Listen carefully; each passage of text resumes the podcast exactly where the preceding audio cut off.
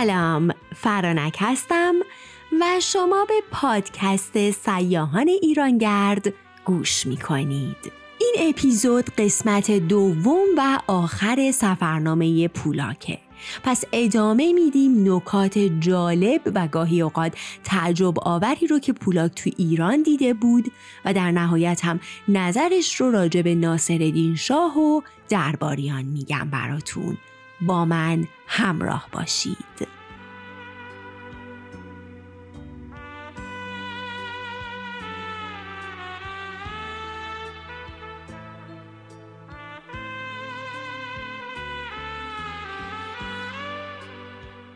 پولاک در مورد خونه و زندگی و بناها و شهرها و شهر تهران این گونه میگه. یکی از خصوصیات ایرانی ها این است که به محض آنکه به مقامی قدرتی و ثروتی برسند منزل جدیدی ترتیب می دهند و آن را بدون اندازه معقول بی هیچ هدف و مقصودی توسعه می بخشند. ایرانی از ساختن و توسعه دادن لذت می‌برد. دور تا دور خانه او را افراد قوم و قبیله و بستگان و اعضای طایفه و از آنها فراتر نوکران و مراجعان وی گرفتهاند. به خصوص که بعد از مدتی کوتاه آن مجموعه به محله از شهر تبدیل می شود. بدین ترتیب قسمت های مختلف شهر در مدت کوتاهی پر از سکنه و آباد می شود و همه دوست دارند در جوار ستاره تاله مسکن گزینند و از ستاره که در حال افول است دوری می کنند. آقاخان صدر اعظم بر سر کار آمد خانواده وی قسمتی از شهر را مخصوص به خود گرداندند اما درست هفت سال بعد در حین سقوط وزیر خانه ها خالی و متروک و بی سرپرست شد در آستانه ویرانی قرار گرفت زیرا مالکان آنها یا در تبعید به سر می بردند یا می کوشیدند از چشم افراد حکومت حاضر پنهان بمانند. ایرانی تمام کردن و کامل کردن را خوش ندارد. تنها در پی ایجاد چیز تازه است و آنچه را قدیمی است با بیاعتنایی به دست نابودی می سپارد بدین ترتیب مبالغ گذافی برای ساختن کاخها و منزلهای جدید به مصرف میرساند. اما از پرداخت مبلغی جزئی برای تعمیر و مرمت پرهیز می دارد. همین اصل در اصفهان که مقر پیشین شاهان صفوی بود به کار بسته شد. کاخهای با عظمت که به سبکی بسیار دلپذیر ساخته شده بود به قارت مصالح ساختمانی آنها منهدم شدند یا به دست ویرانگر تقدیر سپرده شدند. حتی کاروان سراهای باشکوه که برای مسافران نهایت ضرورت را دارد و شاه عباس کبیر با گشاده دستی آنها را مجهز کرده بود به مخروبه تبدیل شدند و به علت عدم مراقبت در معرض ویرانی قطعی و حتمی هستند. بعد چیزی که براش جالب بود این بود که می‌گفت بعضی از خونه ها که توش مصیبتی اتفاق میفته یا کسی میمیره یا داستانی هست ملت ایران دیگه اون رو بد شگون و بد قدم می‌دونن. در نتیجه دیگه کسی حاضر نیست اونجا مسکن بگزینه و به قیمت مفت یا می‌خرن یا اینکه اصلا اون خونه به حال خودش رها میشه و به دست ویرونی سپرده میشه. و این موضوع براش خیلی جالب بوده. یا حتی میگه خونه هایی که از طرف دولت ضبط شده بود هیچ کس دیگه طالبش نبوده چون مردم اونو قصبی میشمردن و می‌گفتن که توی اینجا نمیشه نماز خوند. و میگه از آن گذشته در مذهب اسلام کمتر به حفظ و نگهداری بناهای قدیمی عنایت شده. به همین علت من در تخت جمشید با نقوش برجسته انسانی مصادف شدم که همه را یا مسئله کرده بودند یا حداقل چشمهایشان را درآورده بودند. زیرا چنین میپنداشتند که اینها نمایانگر بتها یا بتپرستی هستند. بعد نکته جالب دیگه ای که پولاک میگه اینه که میگه ایرانی ها خونه نمی‌سازن که سالهای سال بخوان. بمونه و توش زندگی کنن. بلکه می‌سازن که چند سالی و توش بشینن و حالا دیگه بعدش چه اتفاقی بیفته خدا می‌دونه. و جمله هم که میگن اینه که خونه رو که بر روز قیامت نمی‌سازیم. حتی ساختمان های سلطنتی هم که مخارج زیادی برای آنها شده و می‌شود از این قاعده مستثنا نیست. درست است که همه جادار و زیباست. ولی از نظر استحکام حتی از خانه های شخصی نیز سستر است. به همین دلیل است که در تابستان اقلا سلس قصر زمستانی و در طول زمستان به همین اندازه از کاخ تابستانی تجدید بنا می شود هنگامی که وقت بازگشت اردوی شاهانه می رسد کار به تأخیر و تعویق دلازاری می کشد زیرا ساختمان ها هنوز حاضر و آماده نیست. وقتی در یک بهار پرباران وبا در تهران شایع شد شاه قفلتا به کاخ تابستانی نیاوران رفت. در آنجا. حتی یک اتاق هم نبود که بتواند بدون چتر در آن به سر ببرد. در حین اقامت من سقف کتابخانه سلطنتی فرو ریخت و به بسیاری از کتب گرانبها زیان رسید. بعد چیز جالب دیگه که به نظرش اومده اینه که ایرانی ها بر خلاف اروپایی ها در طول روز پنجره ها رو همیشه باز می‌ذارن. حتی در طول زمستون. و خب این باعث میشه که کلی از سوخت هدر بره گرم نشه اتاق اما تمایل دارن که پنجره باز بمونه. و میگه البته توی طبقات پایین و یا متوسط که زغال میسوزوندن برای گرم شدن خب این یه مزیتی بوده باعث می‌شده اون گاز سمی مریضشون نکنه و احیانا دچار خفگی نشن. و می‌گفت تو این چند سالی که من بودم ندیده بودم که هیچ کسی خفگی از گاز زغال داشته باشه. بعد راجع به شکل و شمایل یا دکور منازل و اتاقها اینطور میگه که هرگاه اتاقی به طرز شایسته ای با قالی مفروش شده باشد دیگر از نظر ایرانیان آن اتاق مبله است و البته ایرانی گاهی به تقلید اروپاییان چند صندلی در اتاق می‌گذارد اما هیچگاه آن را مورد استفاده قرار نمی دهد. و حتی اگر بخواهد روی آنها بنشیند چهار زانو روی آنها قرار می گیرد. در اتاقها بلا استثنا تاخچه در دیوار تعبیه شده که کار قفسه را می کند. البسته ای که برای مصارف روزانه بدان احتیاج دارند در بخچه هایی میپیچند و در آنها جا می دهند و بقیه چیزها را در یخدان نگه می دارند. زیر تالار زیر زمین قرار دارد و آنجا محل زندگی ایرانیان است در روزهای گرم تابستان.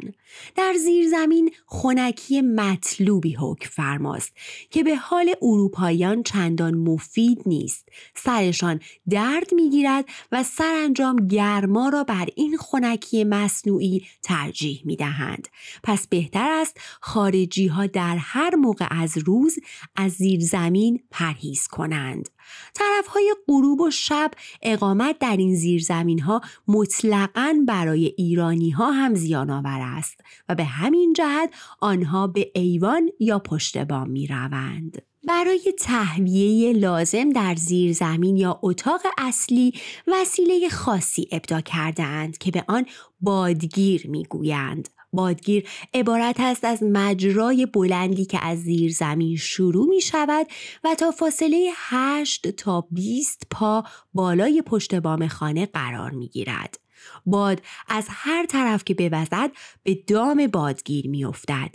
و هرگاه کوزه سفالی را که پر از آب است در معرض آن قرار بدهیم آب آن خنک و گوارا می شود. بعد در مورد مستراح میگه ایرانی در حال نشسته ادرار می کند زیرا از آلوده شدن جامه و نجس شدن خود بیم دارد و اینکه اروپاییان ایستاده ادرار می کنند و یا اینکه مثل مسلمانان خود را با آب و یا اگر در بیابان آب نباشد با خاک یا با سنگ نمی شورند و تطهیر نمی کنند براش آزار دهنده است و این رو نمی‌تونه تحمل کنه.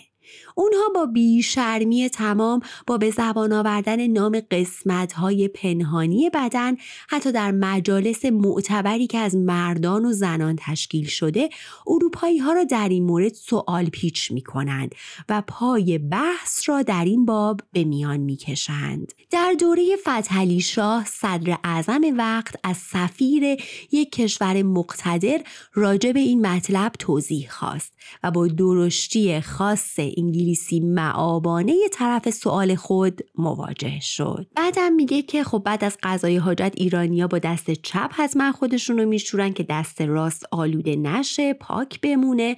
حتما آفتابه مسی دارن سنگینه یا خودشون حمل می‌کنن یا نوکراشون. هر وقت که به سفر یا گردش هرچند کوتاه میرن هم این آفتابه رو همه جا با خودشون دارن. و بعد نکته جالب براش این بوده که میگه قانون شهر انگار بهشون گفته که حتما حتی المقدور عمل تخلیه رو در کنار جوب آب یا تو خود آب انجام بدن. و این براش خیلی جالبه که خب بابا این چه کاریه؟ راجب شهر تهران میگه هنگامی که مسافری به پایتختی اروپایی نزدیک می شود دیدن جاده هایی که از اطراف به هم نزدیک می شوند یکدیگر را قطع می کنند سر و صدای شاد یا شلوغی عرابه ها و درشکه هایی که میآیند و می‌روند روستاهای آباد لباس های شهری نزاکت و لطفی که در آداب و رسوم مردم مشاهده می شود کارخانه ها و سرانجام دیدار بناهای یاد بود گورستانهای گسترده برجهای سربرافراشته و گنبدها همه را متوجه این می کند که دارند به مرکز مملکت نزدیک می شوند. اما در مورد تهران هیچ یک از آنها که گفتیم صادق نیست. این شهر که در دشتی کم آب و نزدیک حاشیه کبیر قرار گرفته به استثنای راههایی که در اثر عبور سطور ایجاد شده دارای جاده های مواصلاتی نیست. هیچ بنای معظم عمومی ندارد. در آن برج و بارو و مناره ای نیست. مسجد بزرگی ندارد. نمای خانه ها که همه از خاک خاکستری است با سقف های مسطح بیرنگ جمعا بدان حالت گروهی از تپه های خاکی نامنظم می دهد.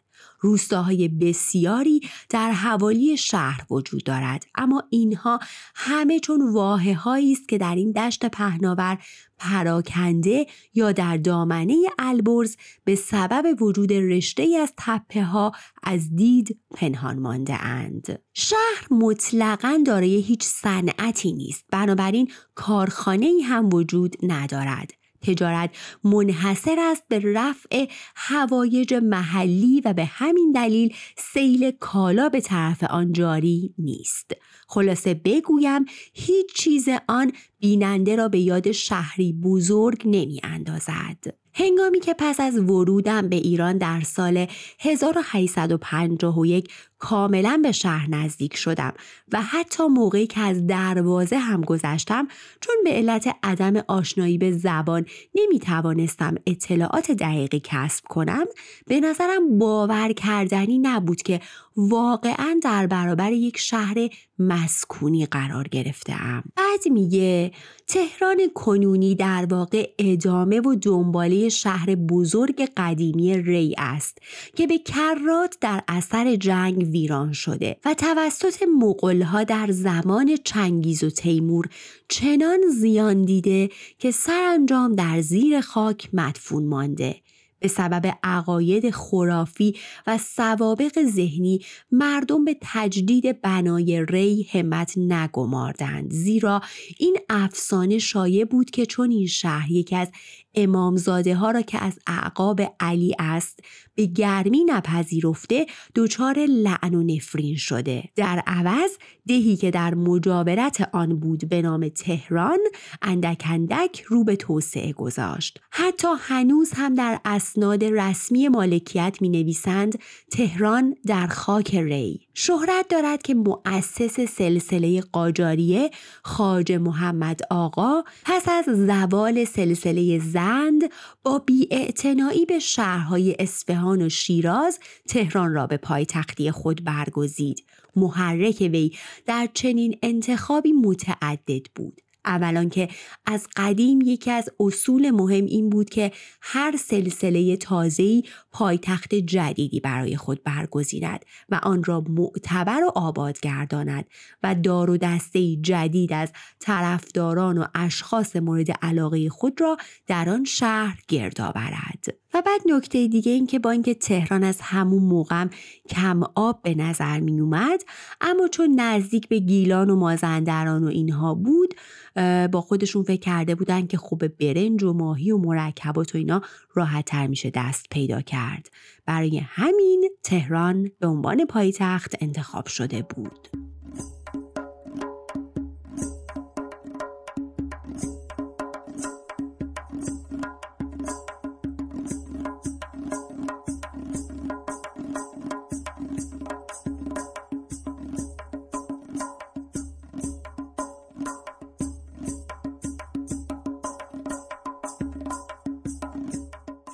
راجب محله های تهران میگه.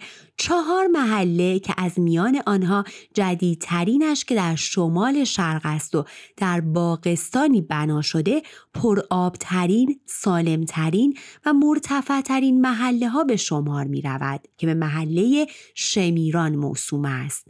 محله جنوب ارگ پرجمعیت ترین ولی کم آبترین محله هاست و کاروان سراها و بازار را در خود جای داده. به آن محله شاه عبدالعظیم گویند محله غربی یعنی محله سنگلج بیشترین قصور را شامل می شود و در عوض محله جنوب شرقی یا چال میدان فقیرترین و غیر بهداشتی ترین محله هاست. بعد میگه کوچه ها تنگ، زابیه دار، بی نظم و بنبسته است.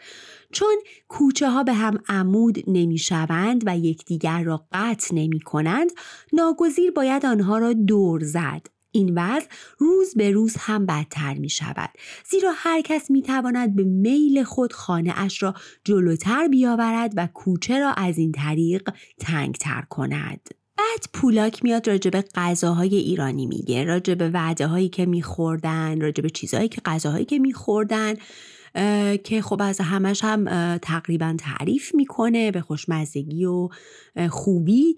من دیگه از اینا فاکتور می‌گیرم. فقط دو تا چیز جالبی که بین بین میگه این بوده که یکی اینکه ایرانی ها دوست دارن در فاصله دو تا غذا تخمه های چرب و نمکسود که بهش آجیل میگن بخورن و میگه به خصوص زنها خیلی این کار رو می‌کنن و این یه نوع سرگرمیشون بوده.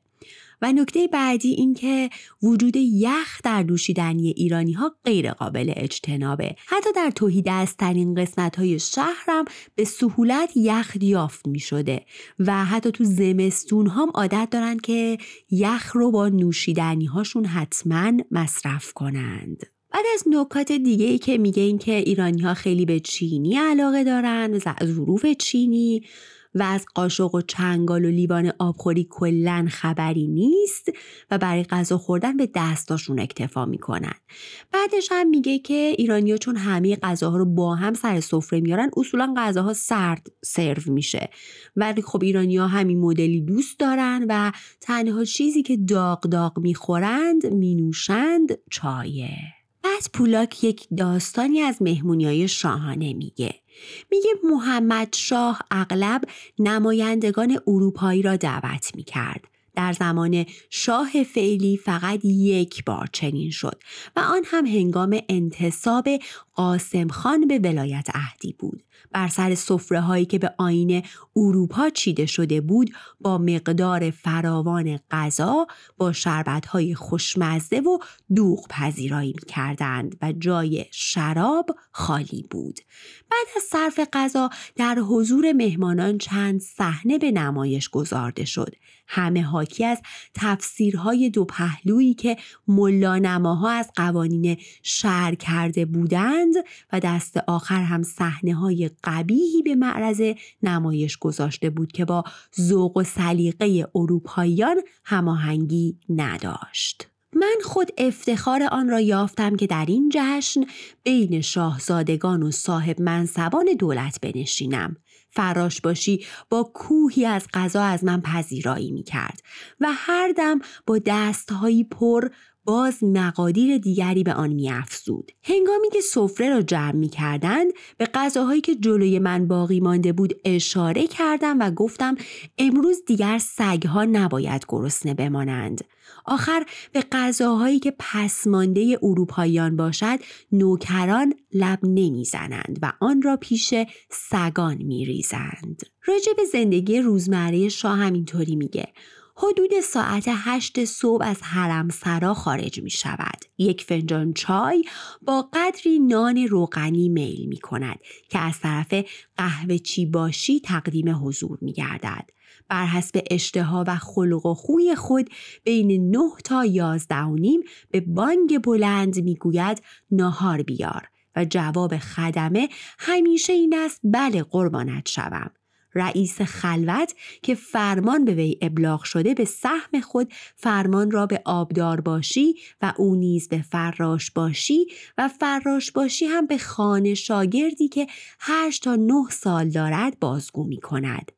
کم اتفاق نمیافتد که این بچه فرمان را فراموش می کند تا آنکه شاه با بی صبری امر را تکرار می کند تا بالاخره به او برسند و غذایش را بدهند. آشپزخانه زیر نظر تباخ باشی و رئیس دربار یعنی عین دوله اداره می شود حدود پانزده نوکر مجموعه های از نقره را که به دور آن شال پیچیده شده در حالی که عین و دول پیشا پیش آنها در حرکت است حمل می کنند. اگر غذا به اندازه کافی چرب نباشد می شود از این شالها چربی لازم را بگیرند. کاسه های چینی اصل با درهای مخروطی شکل که به زرافت با طلا، میناکاری و به انواع سنگ های قیمتی مزین شده چشم را خیره می کند. شاه نیز اتاق ناهارخوری خاصی ندارد بلکه هر کجا که اشتها داشته باشد همانجا برایش سفره را میچینند. در آنجا سفره چرمینی را که کتان روی آن کشیده شده پهن می کنند و مجموعه ها فقط تا آستانه در اتاق توسط نوکران درباری حمل می شود از آن به بعد دیگر رؤسای خلوت آنها را به حضور شاه می‌برند. به جای دستمال سفره هر روز پارچه نخی نو و بدون هاشیه را که به رنگ سفید است سر سفره قرار می دهند. اما به علت احمال تقریبا یک روز در میان فراموش می کنند این دستمال را سر سفره بگذارند به طوری که شاه ناگزیر می شود مطلب را یادآوری کند و اگر پس از یادآوری باز کلید قفسه را نتوانند پیدا کنند یکی از پیشکارها دستمال سفید جیب خود را بیرون میآورد و آن را به جای دستمال سفره تقدیم شاه می کند. با مقدار غذایی که هر روز در مقابل شاه می‌گذارند حدود صد نفر می توانند سیر شوند اما وی به تبعیت از رسمی موجود همیشه تنها غذا صرف می کند اتبای مخصوص شاه در فاصله ای ایستاده اند یکی از درباریان ماجراهایی را از وقای نامه ها باز می‌خواند یا محاسبات مربوط به درآمد و مخارج مملکتی را به عرض میرساند. و یه بار شاه به خود پولاک گفته بود چگونه با این ابزارها غذا می‌خورید؟ مزه غذا از سر انگشتان آدم شروع می شود شاه هرگاه اشتها نداشته باشد گاه گاه های کوچکی برمیدارد و آن را در دهان می‌گذارد. ولی قبل از نیم ساعت دستور برچیدن سفره را نمی دهد زیرا نزاکت در ایران چنین حکم می کند که شاه همیشه با اشتها باشد. سرانجام به مرباها میوه و پنیر می‌پردازد که پایان غذا به شمار می رود. بعد راجب لباس پوشیدن ایرانی ها میگه که من فقط به این نکته اکتفا می‌کنم که میگه که ایرانی ها خیلی سعی می‌کنن برازنده و تمیز لباس بپوشن و نکته جالب دیگه ای که براش بوده اینه که میگه برخلاف اروپایی ها انگار لباس میپوشن. یعنی اروپایی ها سعی می‌کنن که همیشه پاهای خودشون رو گرم نگه دارن و سرشون خیلی مهم نیست براشون گرم باشه. اتفاقا سر همیشه لخته. اما میگه که خیلی از ایرانی ها اکثرا کلاه سرشون می‌کنن. سرشون رو گرم نگه میدارن و در حالی که پاهاشون برهنه است. روی سنگ ها و جاهای سرد با پای برهنه راه میرن و خب اصلا هم سردشون نمیشه و مشکلی براشون پیش نمیاد. بعد پولاک میگه هیچ چیز برای ایرانی به اندازه ایستادن ناراحت کننده نیست. و البته میگه ایستادن رو به معنای احترام می‌دونن جوری که مثلا همه جلوی شاه باید میایستادن یا یک بچه حالا اگر سنش کمتر باشه جلوی بزرگتر باید به ایسته مگر اینکه بهشون اجازه نشستن داده شده باشه. و نشستنشون هم میگه شبیه عثمانی ها نیست چهار زانو نیست بلکه دو زانو باید بشینن. بعد نکته بعدی که میگه میگه که ایرانی ها اتاق خاصی برای خوابیدن ندارن. همچنین تخت خوابم خیلی اندک توی خونه ها وجود داره و اینکه هر جا دلشون بخواد بر کف اتاق رخت خوابشون رو پهن می‌کنن و میخوابن. نکته بعدی که میگه و جالبه اعتقاد ایرانی ها به مشتماله میگه وقتی کسی نتونه به خواب خسته باشه مریض باشه حال حوصله نداشته باشه اصولا بهش تجویز می‌کنن یه مشتمال حسابی بگیره و حالش خوب میشه. میگه که در واقع خیلی به این اعتقاد دارن که بعد از مشتمال حالتی مطبوع و لذت بخش به آدم دست میده که باعث میشه آدم راحت بخوابه. بعد پولاک راجبه تشکیل خانواده و مسائل جنسی اینطوری میگه که این مسائل برای ایرانیا خیلی اهمیت داره. مثلا این نکته جالب رو براتون بخونم. میگه که تصوری که ما غربی ها از عشق داریم به سهولت با طرز تلقی شرقی ها از دلدادگی قابل تطبیق نیست. عشقی که شاعران در آثار خود آن را می ستایند یا رمزی و کنایه است و یا کاملا جسمانی. همیشه به دنبال کلمه عشق لفظ وصل می آید که به معنی آمیزش بدنی است. بعد میگه که اکثر ازدواجا به این صورته که اصلا رو نمی‌تونن همسر آینده خودشون رو ببینن. حق انتخابی ندارن و بزرگترها هستن که انتخاب می‌کنن. حتی وقتی بچه ها تو قنداقم هستن اونا رو به عقد هم دیگه در میارن. یا مثلا پسر که 14 سالش میشه یا دیگه نهایت 16 17 سالش میشه و به قول خودشون به بلوغ می‌رسه میان سیغه می‌کنن با یه حالا دختری. و تا بتونه و زندگی تشکیل بده و بعد عقد می‌کنن. یعنی اینقدر این مسائل براشون مهمه و می‌خوان زود زود انجام بشه. این برای پولاک خیلی جالب توجه بوده. خب بریم ببینیم پولاک از اندرونی چه گفته. برفتم بر در شمس اماره همون جایی که دلبر خانه داره. برفتم بر دم در زدم من حلقه بر در. بیامد پشت اون در. بگفتا کیستی تو؟ گفتمش من در رو واکن من مسکین در رو واکن من عبر چلاغم در رو واکن قرچماغم در رو واکن مثل گربه براغم در رو واکن در رو وا کرد. سلامه گرمی به ما کرد. منو جا کرد. زنان و کودکان شاه کنیزان و سایر خدمه سیاه و سفید زن در اندرون سلطنتی به سر می‌برند. اندرون متشکل است از سه حیات بزرگ مربوط به هم و یک قسمت مخصوص برای مادر شاه که به وی والده یا مهد اولیا می‌گویند. اداره امور به دست خاجه باشی است که هشت خاجه دیگر هم زیر دست خود دارد. همه آنها دارای عنوان آقا هستند. از آن گذشته اندرون دارای حمام و خزینه سلطنتی است که کلیدهای آنها را اغلب خاجه اول حفظ و حراست می کند.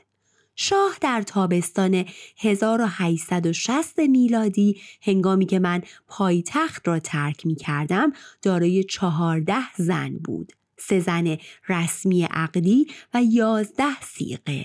عقدی ها شاهزاده خانوم هایی بودند که از خیشان و بستگان فتحعلی شاه بودند و بقیه هم از مردم عادی تبریز و تهران.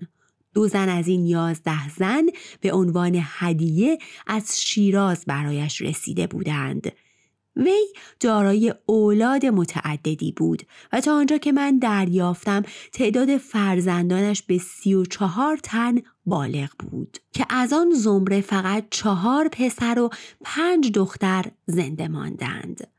بزرگترین پسرش که مطابق با جدیدترین اخبار رسیده به ولایت اهدی برگزیده شده است مزفر دین نام دارد. مادر وی یکی از دختران شاهزاده فتولاه میرزاست. از سه پسر دیگر دو تا به سلطان مسعود میرزا و سلطان حسین میرزا موسومند و مادر هر دو یکی از زنان سیقهی تبریزی است که مادرش پرستار شاه بوده و شاه او را در تبریز به زنی گرفته بود. چهارمین پسر با لقب نایب و سلطنه نیز پسر یکی از سیقه هاست که دختر معمار باشی تهران است. بقیه بچه ها به بیماری ورم دماغی وبا یا بیماری های دیگری که بر من معلوم نیست مردند. سرنوشت ولی عهد شگفتانگیز است و خود نمونه ای از اوضاع و احوال داخلی درباره سلطنتی به دست می دهد و بدین دلیل آن را با تفضیل بیشتر در این مقام شرح می دهم. ناصر شاه دو فرزند ولیعهد خود را تا سال 1856 از دست داد. در نتیجه موند مزفردین میرزا. او هم پسر ارشد بود و هم از طرف مادر به ایل قاجار می رسید. از این گذشته پسری بود برومند و نمونه از افراد تربیت شده قاجار.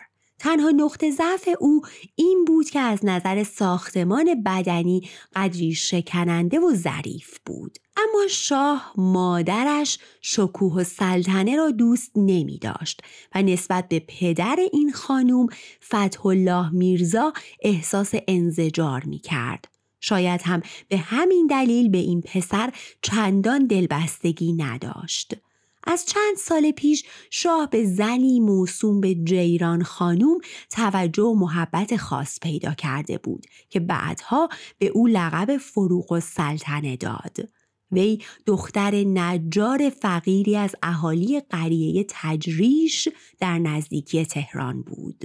این دختر رقاسه ملکه مادر بود که نه زیبایی خاصی داشت و نه لطف و ملاحتی برگونه چپ هم سالکی بزرگ داشت.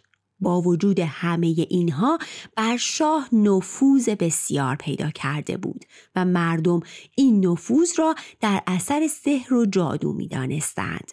باری وی موفق شد که تمام زنان عقلی را که از آن پس ناگزیر در اندوه و عزلت به سر بردند از چشم شاه بیاندازد. پدر وی به حکمرانی یکی از ولایات منصوب شد. برادر و یکی دیگر از خیشان نزدیکش که هیچ کدام خواندن و نوشتن نمی‌دانستند. به سمت فراش خلوت شاه برگزیده شدند و وی دو پسر و یک دختر به دنیا آورد. پسر بزرگتر قاسم خان نامیده شد و چون در سال 1856 دومین ولی عهد به بیماری وبا درگذشت شاه تصمیم گرفت با عقب زدن مزفردین میرزا قاسم خان پسر جیران را به ولایت عهدی انتخاب کند. اما برای حفظ صورت ظاهر از من خواسته شد که سندی با این مضمون به دست بدهم که مزفردین میرزا از نظر جسمی ضعیف است و در نتیجه شایستگی رسیدن به سلطنت را ندارد. طبیعی است که من این پیشنهاد را از طرف صدر اعظم به شدت رد کردم و حتی خیال هم نمی کنم که چنین تمهیدی از طرف خود شاه بوده باشد. به هر تقدیر قاسم خان به ولایت اهدی برگزیده شد. در آن موقع بین سفرای روس و انگلیس بر سر قضیه هرات چشم و همچشمی بزرگی بود بدین دلیل هر دو از مخالفت با میل شاه اجتناب داشتند. رقاسه پیشین منظورش جیرانه به قدرت رسیده بود. نفوذ وی در تمام امور مملکتی عیان بود. شاه دیگر فقط به خاطر او و پسرش قاسم خان زندگی می کرد. شاه پسر دوم جیران را که هنوز در گهواره بود امیر توبخانه کرد و در عین حال به فرزندان دیگر زنان خود بی بود. به خصوص از شاهزاده مزفردین میرزا نفرت داشت و هرگاه بر حسب تصادف با این پسر در اتاقهای دربار برخورد می کرد ناگزیر می بایست جبهی به روی او بیاندازد تا نگاه شاه با او برخورد نکند. خوب به یاد میآورم که این بچه نگونبخت را پس از یک بیماری صعب العلاج به حضور شاه آوردند. از فرط ضعف نمی توانست به راحتی روی پاشنه پا بایستد. اما شاه اصلا ملتفت این نکته نشد و به وی اذن جلوس نداد. قاسم خان که او هم حضور داشت از سر تمسخر باز شکاری را به طرف او رها کرد. و این کودک با دست چشمهای خود را گرفت و با لحنی شکایت آمیز فریاد زد شاه می ترسم و شاه پس از آن ولی عهد را ملامت کرد ولی وی باز این خباست را سه بار تکرار کرد تا اینکه سرانجام کودک نحیف بیهوش بر زمین افتاد. شاه با لاقیدی دستور داد وی را از حضورش ببرند. اما در بهار 1859 قاسم خان که تا آن زمان پسری نیرومند بود دچار بیماری شد و علل این بیماری سخت و طولانی کشف نگردید که هنوز هم معلوم نشده است.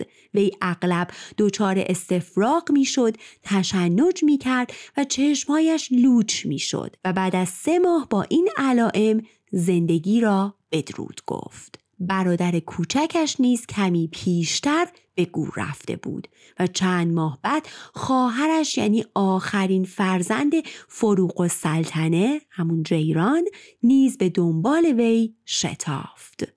فروغ و سلطنه ناگهان از بالاترین درجات اقبال و سعادت به قعر فلاکت در قلتید از این لطمات جان سالم به در نبرد و دیری نپایید که دقمرگ شد. بعد از این واقعه از میزان نفرت شاه به پسرش مزفر دین میرزا قدری کاسته شد. اما هنوز بعضی از آثار آن نفرت باقی بود. زیرا به بهانه اینکه احتیاجی به نسب وی به ولایت تحتی نیست به چهارمین پسرش لقب نایب و سلطنه داد و به این امید بود که او پس از وی به سلطنت برسد. اما چندی پیش از خواندن این خبر در جراید که سرانجام بزرگترین پسر شاه به حق قانونی خود رسیده و شاه پس از تعلل بسیار او را به جانشینی خود انتخاب و به حکومت تبریز منصوب کرده مسرور شدیم. مزفردین میرزا دیگر در معیت مادر خود و یک تن از عمرای کرد که افتخارا به سمت امیری قشون رسیده به نام عزیز خان به تبریز رفت. و این گونه رسما ولی عهد شد. خب بریم ببینیم که پولاک راجب خود ناصرالدین شاه چی گفته.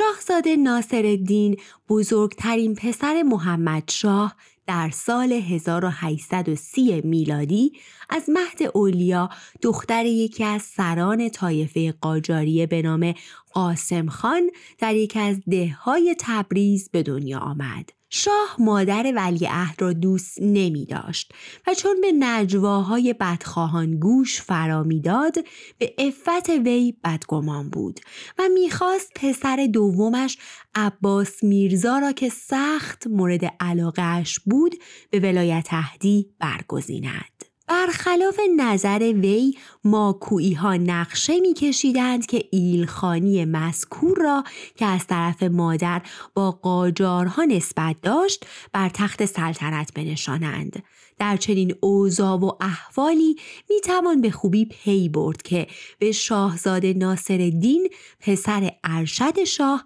از هر نظر بی می شد و ابدا مورد توجه قرار نمی گرفت. بسیار به ندرت به حضور پدر می رسید و از اطراف و جوانب به او اهانت و کم توجهی می شد و ایلخانی و برادرش نیز همواره بر او پیشی داشتند. دیگر شگفت نیست که این طرز رفتار شاهزاده جوان را سست و بی دست و پا نالان و مردم گریز کرده باشد. ناصر شاه هنوز تلخ کامی دوران جوانی خود را به یاد دارد. روزی به درباریان کاریکاتور پسر بچه ای را با موهای وز کرده ظاهری زشت و نتراشیده نشان داد و از آنها خواست حدس بزنن این بچه کیست. هیچ کس جرأت اظهار عقیده خود را نداشت. سرانجام شاه گفت در بچگی من به این شکل بودم. و هنگامی که یکی از حاضران گفت این چه حرفی است؟ تو همیشه شاه بوده ای. شاه در پاسخ گفت البته من شاه بودم اما درست مانند شاهزاده یوسف. منظور یوسف شاهزاده تیربخت حرات است که چندی پیش به دار بیخته شده بود. وی از پدرش و مرشد او حاجی آقاسی هیچ صحبتی نمی کند. هرگز نشنیدم که نام آنها را بر زبانش بیاورد. بعد پولاک میگه موقعی که ناصرالدین به تبریز رفته بود اینقدر مستمری کم از پدر می‌گرفت یا اصلا براش نمیفرستادن چیزی که اون و اطرافیانش کلا انگار که تو فقر و تنگ دستی داشتن زندگی می‌کردن. جوری که وقتی به ناصرالدین خبر می‌رسه که باید برگرده تهران برای اینکه به تخت سلطنت بشینه پول اومدن به تهران رو هم نداشته و قرض می‌کنه. پولاک میگه شاه خود روزی درباره آن ایام برای من چنین گفت. در حد اعلای تنگ دستی افتاده بودیم که مژده آوردند حقوقمان از تهران رسیده است. با کنجکاوی و امید بسیار بسته را باز کردیم. اما که می‌تواند میزان سرخوردگی ما را دریابد؟ وقتی که با چند دوجین شبکلا قیچی مخصوص بریدن سر شم چینی پارچه و از این قبیل چیزها مواجه شدیم که همه را به قیمت گران با ما حساب کرده بودند. پولک در ادامه میگه در بین دوستان و همدردان شاهزاده میرزایی بود به نام تقی که سجایای اخلاقی برجسته ای داشت. زمانی که ناصرالدین به تهران اومد این فرمان روای هجده ساله به هیچ وجه یارای حفظ و تنفیز ابهت مقام سلطنت را نداشت. یا شرم سارانه به زمین خیره می‌شد یا شکلک در می آورد و در بهبوهه مذاکرات مهم و جدی قهقه سر می‌داد. وی که همواره با اطرافیان خود ترکی صحبت کرده بود و به همین دلیل به فارسی بد و شکست بسته ای سخن می گفت در مراسم سلام به سختی و به طرزی مغلوط منظور خود را بیان می داشت. در خزانه دیناری وجود نداشت مالیات ها وصول نمی شد و در عوض طلبکاران که حواله های حاجی آقاسی را در دست داشتند برای وصول مطالبات خود رجوع می کردند. بسیاری از ولایات و من جمله مشهد و اصفهان در حال قیام و تقیان علنی بودند. جنوب کشور وضع مشکوکی داشت و شیراز تنها گوش به فرمان حاجی قوام و همسرش حاجی بیبی بود تا علم تقیان برافرازد. بابی ها به تکاپو افتاده بودند و ماکویی ها مشاغل خود را ترک گفته بودند. ولی هنوز کسان دیگری به جای ایشان کارها را به عهده نگرفته بودند. قشون پریشان و بی سر و سامان بود و حتی در خود پایتخت چند فوج سر به شورش برداشتند.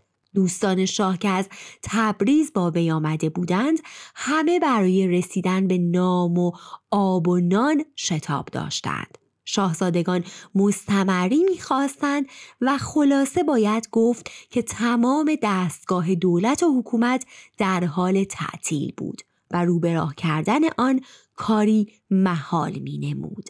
اما امیر نشان داد که از پس این تکالیف صعب برمی آید. به شاه آموخت که چگونه حرمت و حیثیت مقام سلطنت را حفظ کند و به وی تعلیم داد که در سلامها چگونه خطاب ایراد کند و با مجاهدات بسیار توانست آتش تقیانها را خاموش کند. آنان را که جبان و ترسان بودند با ارعاب بر جای خود نشاند و سرکردگان تقیانها را با توسل به حیله و نیرنگ به بند کشید و کیفر داد. دریافتها و پرداختهای دولتی دارای ضوابط و معیارهایی شدند و خلاصه مملکت به لطف امیر کبیر نظم و سر و سامون گرفت.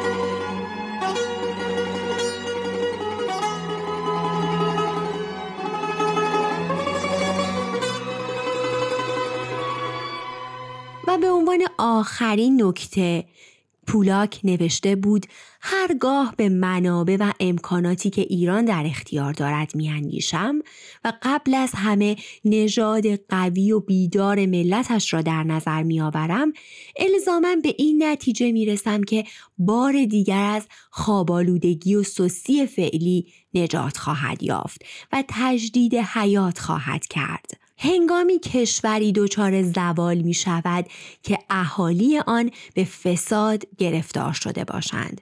چنین مطلبی در مورد ایران مستاق ندارد و به همین دلیل آینده خوش برایش قابل پیش بینی است. اما قومی که به علت استعدادهای فرهنگی جنگاوری اعتماد به نفس و حس استقلال طلبیش با گذشت زمان به سلطه بر آسیای مرکزی توفیق خواهد یافت افغانها هستند که از نژاد پاک ایرانی به شمار می آیند.